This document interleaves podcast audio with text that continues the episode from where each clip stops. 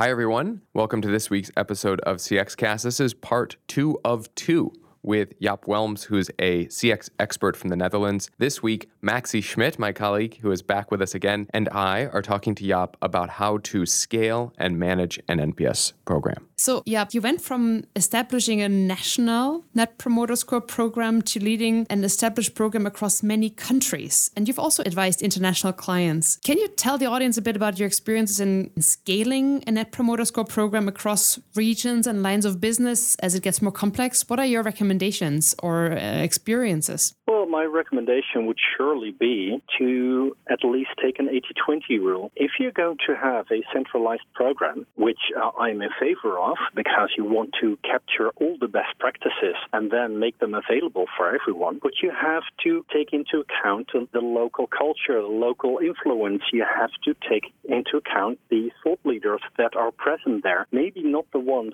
immediately connected to that program, but just within the whole company. Invite all the stakeholders to co create it with you. So that's the 80 20 rule. Otherwise, you are going to fail. You are going to put the group picture and reigning from the ivory tower, you're not going to make it land in an organization. So I'm, I'm, sure the audience is wondering what are one or two things that in a Net Promoter Score program that should be what the, the kind of centralized activities versus uh, decentralized activities. What are some of the things that you would put at the global or central level versus put the responsibility in local hands? Decentralized bits I would definitely have the framework in place.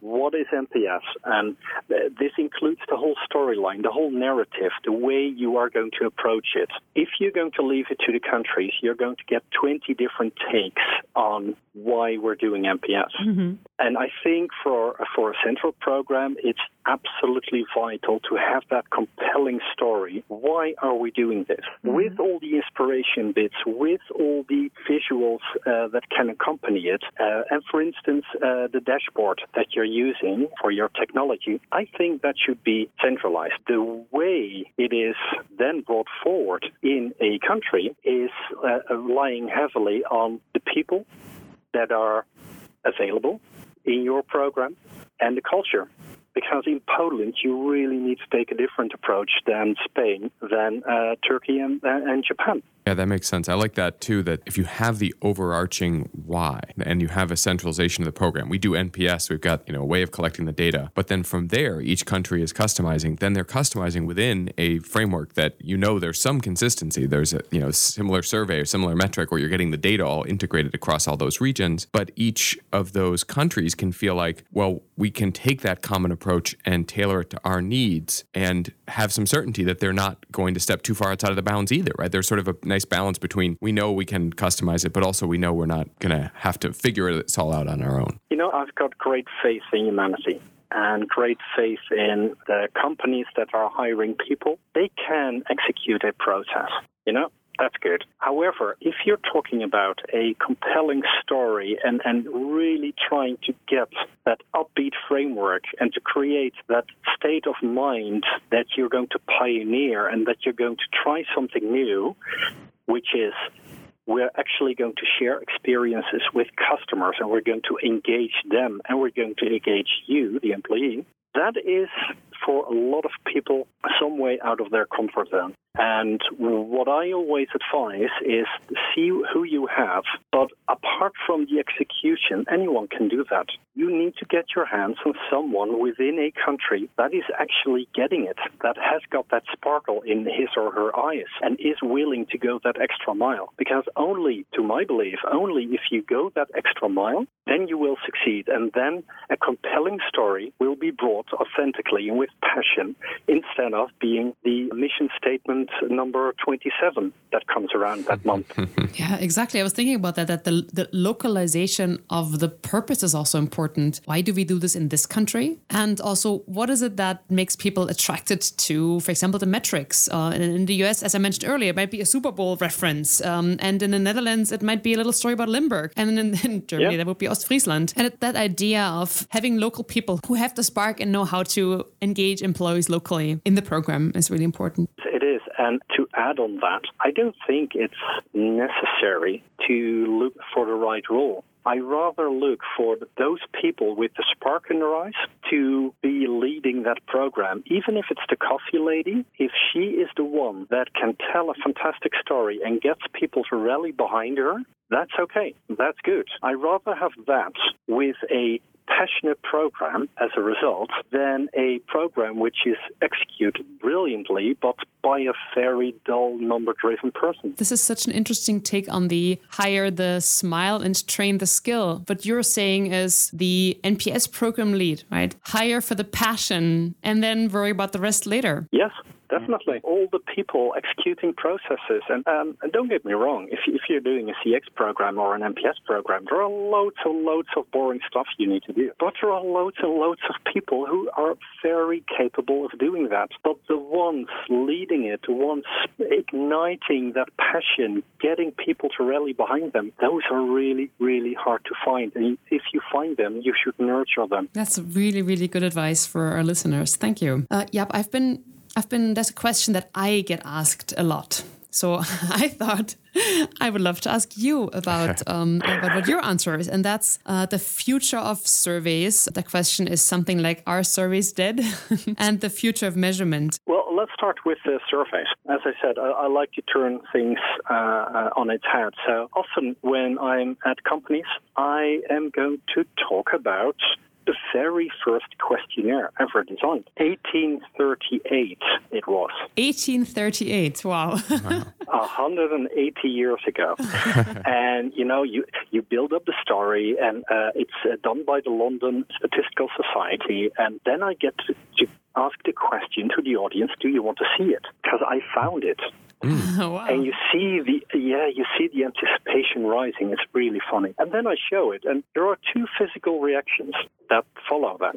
First, it's the sense of wonder and wow, oh, there it is, and immediately followed by a bit of a sense of guilt, and there is some laughter because in 180 years nothing has changed. We are still sending out surveys, big, wide surveys, unappealing, with loads of questions that are interesting for the one who is asking them and not for the respondent. And it's my inbox is still filled up with surveys just like that. So this is a bit of awareness that I then create because then it sets the stage to, to actually come back to the story. Guys, we're talking about a customer dialogue. If you are in a bar or over dinner, you are not going to talk to someone like you do in a survey. So why would you do that in a survey if your goal is to share experiences, if, if your goal is to start a customer dialogue? So instead of asking for numbers, you can use text. Instead of using a very basic functional white background, use a beautiful photography. For instance, research has shown over and over again that people respond very well to it. And there are a lot of tips and tricks that you can actually get the survey back to what it was supposed to be a automated form of communication. Yeah, I talk about this as moving from interrogations to conversations right? Moving from a set yes. of questions that the firm determines that the customer has to make it through in order to yeah. get to the submit button that then nobody does anything with, of course, to a way that you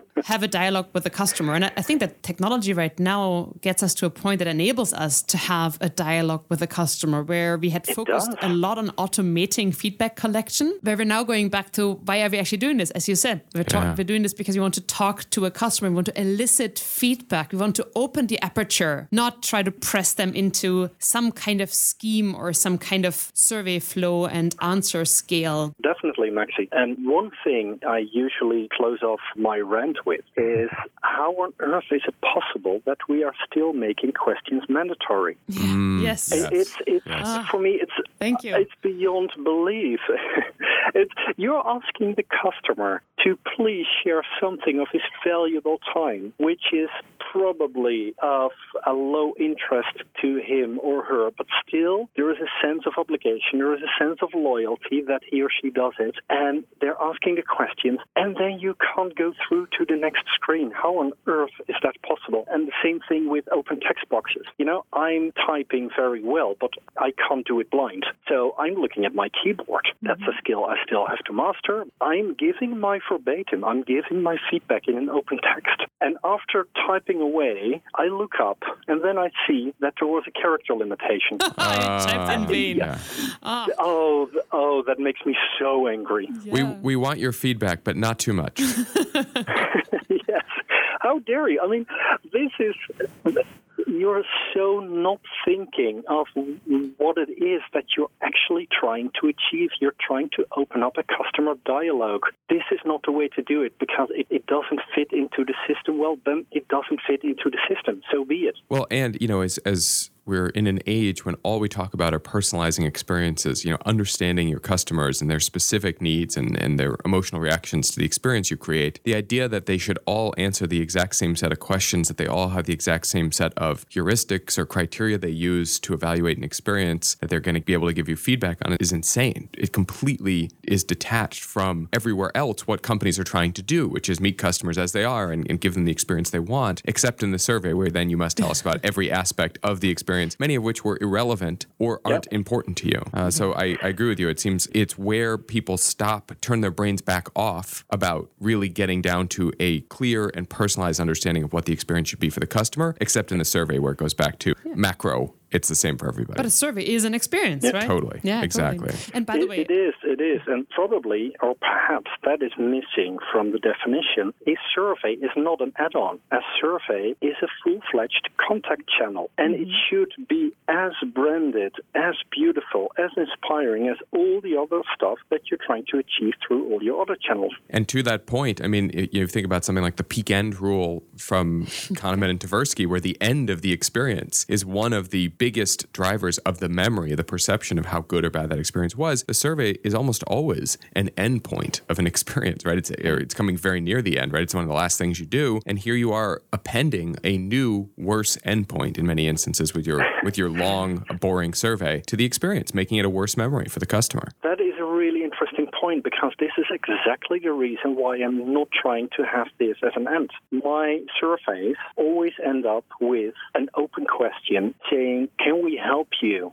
With this issue that they received a survey on, or anything else, we would love to be in contact with you. And you can just tick the box, and the organization will call you, no matter for what. So, actually, instead of it ending, it is establishing the idea and the concept. We're truly trying to make a connection with you. We're truly trying to make a customer dialogue with mm-hmm. you. And you know what? I also have a hypothesis why surveys are as bad as they are. And we talked about the fact that people don't think about them as an experience. Just look at the language that people are using. Like with a straight face, they look you in, in the face and say, and then we're going to have an intercept survey. An intercept survey. You you're, Yeah. you're interrupting the customer experience and you do this with a straight face and you don't even realize what this is. So anybody out there doing any kind of survey work, look at your language that you're using. Mm-hmm. Is this really in line with creating a good experience and creating a feedback dialogue? Or are you actually talking about interrupting? There's Yeah. like experience interrupters here. Yeah, to make that point, I once collected the funniest verbatim and showed it to the board. And it was filled with text like, Your company or your survey is like the gates of hell. And really, really funny comments that just you can't help but laugh, even it's very painful. That's a good way to get some extra budget to get things done. this is, I think, very actionable for anybody out there in customer experience. Yeah, and, and I think, uh, yeah, we really appreciate you joining us. Listeners, we're going to post links to some of Maxie and Faith's related research on this topic. But just to summarize, remember why you want this customer feedback in the first place, what the survey is intended to open up a dialogue, as Maxie and Jaap have been talking about, to understand what the experience was like. And, uh, and Jaap, I love your point about where can we next take this relationship? What else do you need help with from us? Or what else on this issue do you need help with from us? Make sure that you're maintaining a dialogue, a conversation, rather than intercepting and interrupting. Exactly. And make sure that this is not about an NPS fetish, a score fetish. this is about why are we doing this program in the first place? The story that you need to have for your employees, a compelling story, but sometimes also silly stories that help them relate to your customer experience program personally. Be great conversationalists telling stories, not interrupters fetishizing over scores. Nice. Wonderful. Yeah. Thank you so much for making time to join us on the podcast, for sharing some of your amazing insights. I love talking to you. I'm, I'm really glad you were here. Looking forward to any audience questions. We'll pass them on to you. So, audience, please let us know if you have any questions for Jaap specifically. It was really a joy. Thank you for the opportunity. It was really fun. Wonderful. Right back at you, Jaap. And we'll talk to you all next week on CXCast, everybody. Bye for now.